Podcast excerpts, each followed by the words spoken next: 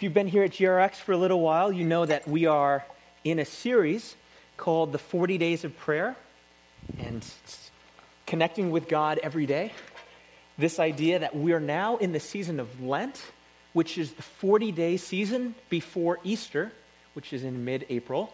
And in this 40 day season of Lent, traditionally called in the church, it's the season of prayer, reflection, and reconnecting ourselves in a very intentional way with God, building our relationship with God through connecting with God every day in prayer, both speaking and listening to God. And today we're going to look at something uh, which I'm calling prayer and the success of others. Prayer and the success of others. Praying for people, not just praying for our own needs, but praying for other people and praying for their success.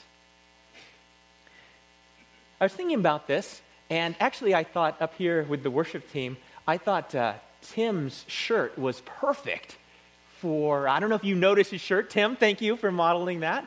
Um, Tim's shirt says athlete on it. Um, and first of all, I thought that was really fitting for Tim because he is an athlete. You know, he's, but also, uh, sorry, that was supposed to be a joke. I'm sorry, Tim. I'm teasing you a little bit. So, oh man, okay, I, I need to go to. Con- Okay, I'll need to go to confession also after this. But I was like, that's perfect. His t shirt is perfect. You know, Tim's an athlete. And I was thinking about athletes. And when we see our favorite athlete and they are competing, we cheer for them. We cheer for their success. If you're watching a basketball game and you're watching some great player like Steph Curry or something, he brings the ball down and he pulls up and he's about to shoot that three, you cheer for him, for him to succeed. Now, I brought something to also try to illustrate this, and uh, I'm going to hold it up here. Uh, I don't know if everybody can see this, but it's a little bit small. But um, does anybody know what this is? Yeah. It's a cowbell. It's a cowbell. Now, um, I don't know how many people are out here, but if you're a fan of cycling, of international cycling, and you like these races like Tour de France or even Tour of California, it's the best cyclists from around the world, and they compete on these giant road races. There's a Tour of California, and it actually rode through San Jose. And you can see world class cyclists. Well, what happens if you've ever been watching any road race, cycling race, because a lot of them have their roots in Europe, what people do is they stand along the sides of the road, and when the cyclists are coming through, you hear a lot of this. Because people have these cowbells, especially out in rural Europe, and they're ringing these bells. And it's the way for them to cheer on their cycling athletes. And um, if you even go to one of these road races around here, you might even hear some people ringing these cowbells. Because, I mean, there are not a lot of cows here in the Bay Area anymore. But people, if you're a cyclist, you know that ringing a cowbell means we're cheering you on, cheering you on in your race cheering you on to succeed. That's what prayer is like. Prayer for other people, for the success of other people, is like ringing this cowbell or cheering for an athlete at an event. You're praying for them and praying for them to succeed. Today, we're going to look at a couple of models for this in Scripture particularly in the early church. So we're going to look in the book of Acts and see how people are praying for the success of other people in the early church. And the first passage we're going to look at is Acts chapter 6, verses 1 through 6. It's praying for other people to succeed. Now, let me give you a little background before we actually read the passage. And what this is, is um, that's okay. You can, you can put the passage up. That's fine. Um, what's going on is that it's in the early church, the first century church, and you've got uh, all these widows that are in the church. And there's something called the daily distribution of food. It's where the church was getting together and giving food to the widows as a way of sustaining them and as a way of caring for them. Now, what you have in the early church is you have uh, pretty much like these two main communities of people. I mean, they're going to show up in this passage. There are the Jewish people, or the Jewish speaking people, and they have a group of widows. And then there's another group of widows that are called the Hellenists, or they're Greek speaking. I mean, Helen, Helen of Troy, that's the idea of the Greek speaking people. So if you see the word Hellenist, it means you're Greek speaking. So the Hellenists had their group of widows. And what was going on in the early church was that the Jewish widows were receiving food. The Jewish widows were being taken care of. But the Greek speaking widows were being neglected. There was a little bit of injustice. You could say social injustice, even in the early church. And this was a problem. So they were trying to figure out what to do. How do we care for both sets of widows? Okay, and then we're going to see some leaders that emerge and how these leaders are prayed for for their success. So, Acts chapter 6, verses 1 through 6, it goes like this. Now, in these days, it's the early church, when the disciples were increasing in number, a complaint by the Hellenists arose, the Greek speaking Jews. There was a complaint by the Hellenists arose against the Hebrews, the Jewish speaking Jews, because their widows were being neglected in the daily distribution. And the 12, that's the 12 original disciples of Jesus, the 12 summoned the full number of the disciples and said, It is not right that we should give up preaching the word of God to serve tables. Basically, we shouldn't give up the ministry of the word of God in order to engage in the ministry of the serving of the widows. We shouldn't give up the ministry of the word for the ministry of the tables. Therefore, brothers and sisters, pick out from among you seven men of good repute, full of the Spirit and of wisdom, whom we will appoint to this duty. But we will devote ourselves to prayer and to the ministry of the word. And what they said pleased the whole gathering, and they chose Stephen, a man full of faith and of the Holy Spirit, and Philip, and Prochorus, and Nicanor, and Timon, and Parmenas, and Nicholas a proselyte, that means a convert, a convert to Judaism. Nicholas, a proselyte of Antioch. These they set before the apostles, and they prayed, and they laid hands on them. These they set before the apostles, these seven, to serve the widows, and they prayed, and they laid hands on them. You'd almost miss this. You sort of you pass over it. But it was actually something that was practiced in the early church. You choose people for ministry and you pray and you lay hands on them. And that's what these seven were created, they were, they were gathered together for, for the food distribution of the widows. The ministry that was very much needed, but being neglected in the church. And they gathered the seven. It was good for the community. And they prayed for them and they laid hands on them an indication of blessing. Do you know that here at GRX, we do the same thing? We as a community practice this, and it comes out of this early church. It comes out of this early church practice. We're going to be having vacation Bible school coming up in the summertime. And every time when we prepare for vacation Bible school, which is our summer summer camp, we get all of the people who are serving the VBS, Vacation Bible School team, we stand up. They stand up, and in the midst of worship on Sunday, we pray for them. We pray for them to succeed in the ministry of Vacation Bible School. That God would work in them and through them for the sake of other people so that they'd succeed. At Easter time, we're going to be doing some baptisms and dedications. When we baptize someone, when an individual person comes to be baptized, they profess their faith in Jesus Christ as their Lord and Savior, and we baptize them with water. And then what do we do? we gather around them, we lay hands on them, and we pray for them. We're praying for their success in their Christian life. Even when parents will bring their kids for baptism or dedication, we gather around them. It wasn't too long ago that we had several families, and we gathered here in GRX in different parts of our room. And we gathered around these families who were dedicating or baptizing their kids, and then we laid hands on them to bless them. And then different ones of us, and then us communally, we all prayed for them. We do that to pray for the success of their family so that as parents, they would be successful in raising their kids. We pray for the kids that they would be successful in life. They would come to know Jesus Christ as their Lord and Savior.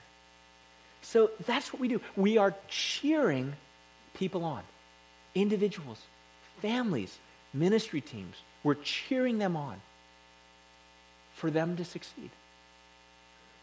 That's what got me so excited about this first ever Reset Snow Trip. And if you were here, you saw the video. I heard the funnest thing was when all the youth and all the leaders got in this giant mass of humanity at the top of the hill. And then they all slid down screaming and yelling. You know, you come back and you, you know, you, you talk to youth leaders and you go, How was it? And they go, Oh, it was good. You can really tell how well it is when the youth leader has lost their voice because they're screaming. But not screaming in agony. I, I know, you might think going off on a snow trip with a bunch of youth kids, you'd be screaming in agony the whole time. But you're screaming, you're having all this great fun. And what you're doing as a leader, as an adult leader, is you're modeling what it means to be an adult, a mature person, a whole person. I mean, if you think about it, I mean, isn't it remarkable? We have adults within our church that will spend time with kids who are not their own or youth who are not their own in order to invest in them and love them. That just reminds me of like the early church serving the widows. Here we have people serving the kids, serving the youth, loving them, investing in them. And that's why I think it's so important for us as a church to pray, to pray for the leaders, to pray for them, to cheer them on, for them to be successful. And you know, if you're a leader, you're praying for your kids. You know, if you're a life group leader, you are praying for the people in your life group. You know, if you are one of the key worship leaders, you're praying for the people on your worship team. That's how prayer for others works. You pray for others, and then as they are leading, they are also praying for the people that they are leading. That's how prayer works as we pray for the success of others. It trickles down.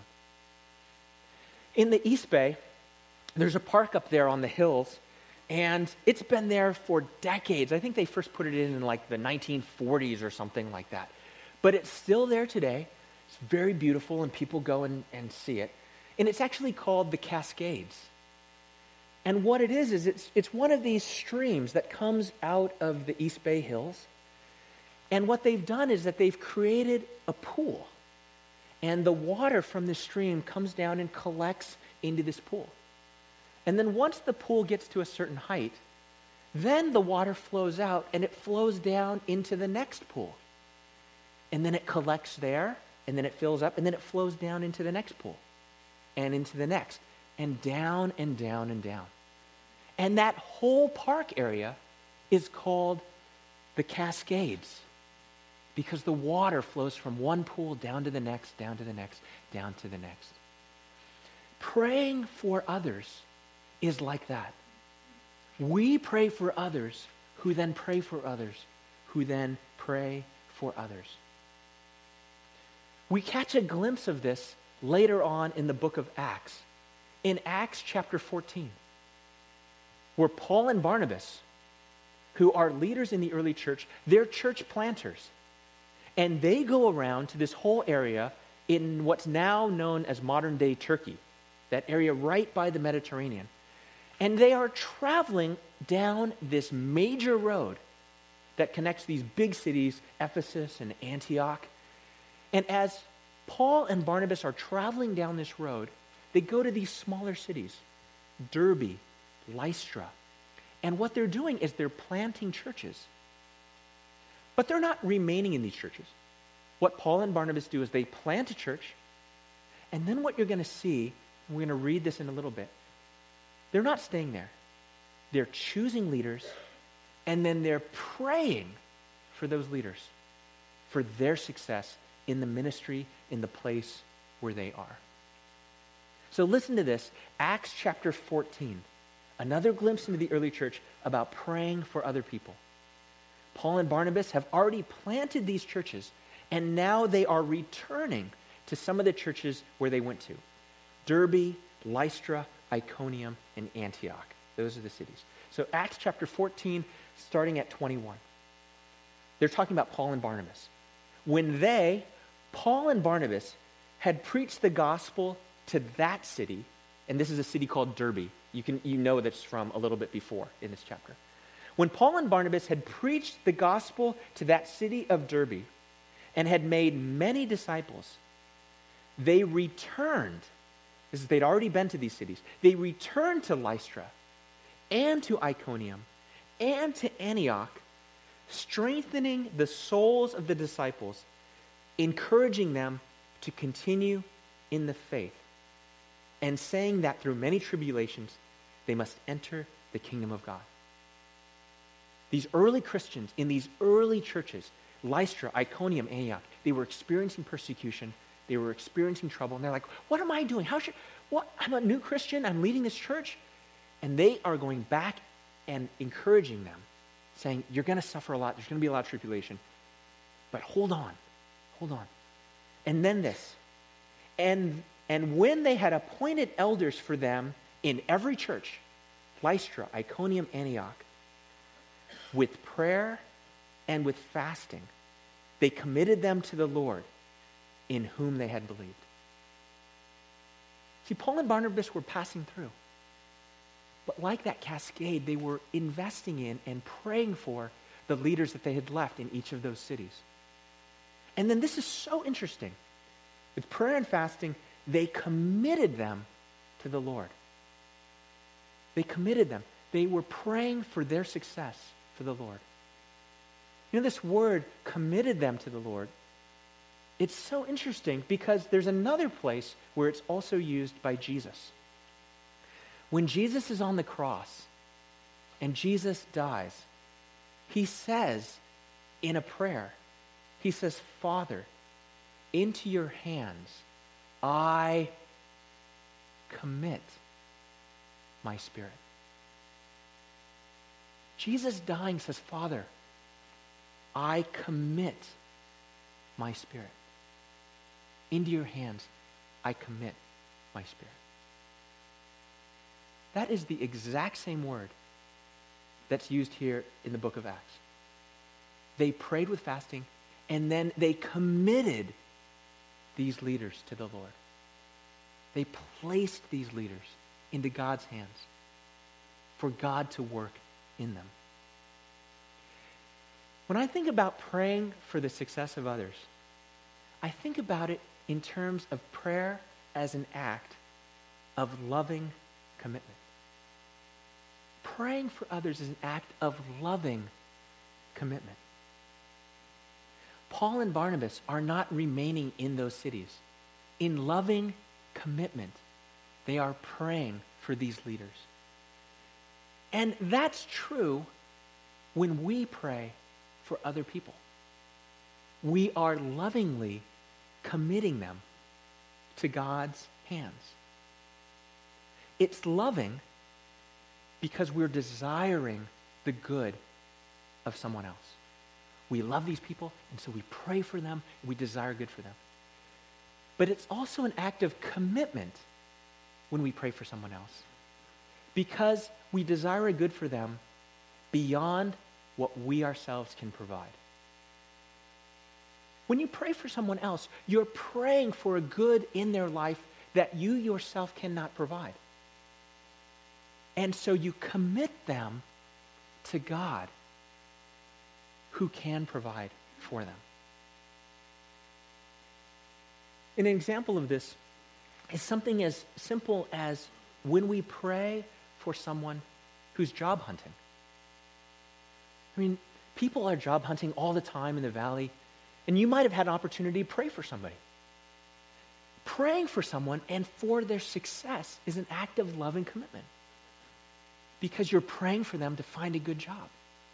So you're desiring for them something good in their life, a job, an occupation, but you don't have a job for them. You don't have a job that you can provide for them. So you commit them to God, for God to provide for them.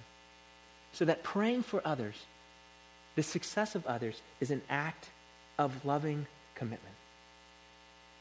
You might know some people in really tough personal situations, relationships that they know are not going well. Maybe you know somebody whose marriage is struggling, or coworker and their relationships, their work relationship is really toxic. When you pray for them, for their success, you are praying in a loving and a committed way. You are loving them because you want good for their relationships. And then you are committing them to God and to God's care. They might even be in a situation that seems hopeless. But see, this is the power of Christianity. In Jesus Christ, there's always hope. And that's the expression of our prayer. The expression of our hope is prayer. Because we can't make something better. We can't change that. We can't fix that. But we pray in love, committing it because God can. God can change. And that's the beauty of our life together that we can pray for the success of one another, that we can share with each other what's really going on. We can be authentic and true with each other, with our joys and our pain, with our success and our struggle. And in the hard things, we can pray for others in loving commitment because we desire good for their life and because we commit them to God for God's care. Now, I'm going to say one more thing here, one more point, really, about praying for the success of others. And this is actually difficult. So if you are here at GRX and you know you're just exploring Christianity, but you're not a follower of Jesus, then you don't need to pay attention to this next part. So you're off the hook.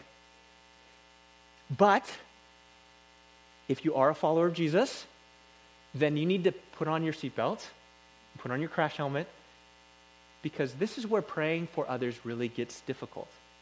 This is a really hard part of this. Jesus teaches about praying for others, and he says something that's very hard about what it means to pray for others. And Jesus says, when we pray for others, we also need to pray for our enemies.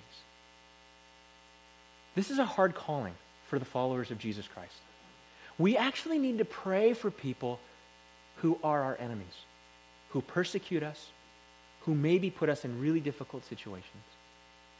This is not going to come up on the board, but I'd like you to listen to how Jesus talks about praying for others. And it talks about, and Jesus talks about even the success of others. Jesus says in Matthew 5, beginning at verse 43, he says, Jesus says, You have heard that it was said, You shall love your neighbor and hate your enemies. But I say to you, Love your enemy and pray for those who persecute you, so that you may be sons of your Father who is in heaven. For he makes his sun rise on the evil and on the good, and sends rain on the just and on the unjust. For if you love those who love you, what reward do you have? Do not even the tax collectors do the same? And if you greet only your brothers and sisters, what more are you doing than others? Do not even the Gentiles, the non Christians, do the same? You therefore must be perfect, as your heavenly Father is perfect. Pray for those who persecute you. Pray for your enemies. Bless them. Now, that's a hard word. So, how would you go, man, how would I pray for them, their success? Several weeks ago, we had a guest preacher, Jean Chang Gorman, who came and spoke. And I loved the way that she talked about praying for people and moving from bitterness to peace. It was the last uh, uh, message that we did in our emotion series, Emotional Maturity. And Jean offered this forward prayer praying for enemies, praying for people that persecute us. Four words God, heal their brokenness. And that's how we pray for our enemies. God, heal their brokenness. That's the way that we do that. I'm going to end the message with praying for others. We're actually going to do this as a church community. We're going to do this collectively, praying for the success of others. And the way I'm going to do this is I'm going to lead us in praying for different people. And then what I'm going to do is at the end of each sort of section of prayer, I'm going to say this, this phrase, This we pray to the Lord. And then what I'd like to invite our GRX community to do, I'd like to invite all of you to also pray along with me by saying, Lord, hear our prayer. Lord, hear our prayer. If some of you come from a liturgical church tradition, this will sound very familiar to you.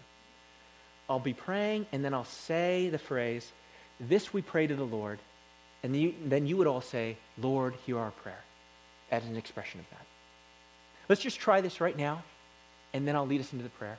I'll be praying along, and then I'll say, This we pray to the Lord. And then you'd all say, Lord, hear our prayer. So I'd say, This we pray to the Lord. Then you would say, Lord, hear our prayer. All right, let's close this message by praying together. Lord God, in the early church, you call us again and again. We see again and again that your early church prays for other people. So, God, there are so many people that we can be praying for. But, God, just in this moment as a church, this moment as we worship together, God, I want to lift up a few different groups of people that we have. So, God, first of all, thinking about here at GRX, there's so many people that serve here in our church. God, so I thank you for so many people dedicated to this church and this community. So, God, I want to lift up to you our Kids Zone leaders who are right now loving on our kids over in the other wing of King's Academy. God, I lift up our Kids Zone teachers. Thank you, God, for them. God, I lift up our reset leaders who do all kinds of stuff with our youth. God, thank you for the way that they're investing in them. God, I pray for our life group leaders. Thank you for their preparation for their administration, God, for their organization, for the ways that they're calling us as a community to get to know each other better. Thank you, God, for the spaces that they're creating for us to know one another. God, I thank you for our worship leaders who even this Sunday are leading us in service, for all the other Sundays, for the times that they lead us on retreat. Thank you, God, for our worship leaders. And then, God, I thank you for our staff and our leadership team. God, thank you for the way that our leadership team prays for our church. Thank you for the way that our staff leads us. God, for all the people that are serving at GRX, this we pray to the Lord. Lord, hear our prayer. God, I pray for our mission teams, our kids club, the folks that are serving there. I thank you, God, for the folks that are leading at City Team, for the folks that went to Gleanings, for the folks that went to Philippines, for the Shim family, God, and the way that they're serving for the Chan family in Asia. God, we lift them up. This we pray to the Lord. Lord, hear our prayer. God, I pray for those who are in need. God, you know those among us who are looking for jobs in this tough environment. God, for our friends and family who are facing health issues and are in pain. God, for those who are facing financial issues and uncertainty in the future, God, we lift them up, praying that you would provide for them, that you, God, would take care of them beyond what we can provide. This we pray to the Lord. Lord, hear our prayer. God, we want to pray for our enemies. God, you know who those people are. For those people who have persecuted us or wounded us, God, heal their brokenness. This we pray to the Lord. Lord, hear our prayer. And God, finally, for our friends and family members, for the gift and the blessing of good relationships. God, thank you for people that we can feel safe with. We give you thanks and pray for them to thrive. Thank you that you have given us good people in our lives who love us and care for us and nurture us and take care of us. This we pray to the Lord. Lord, hear our prayers. In Jesus' name we pray. Amen.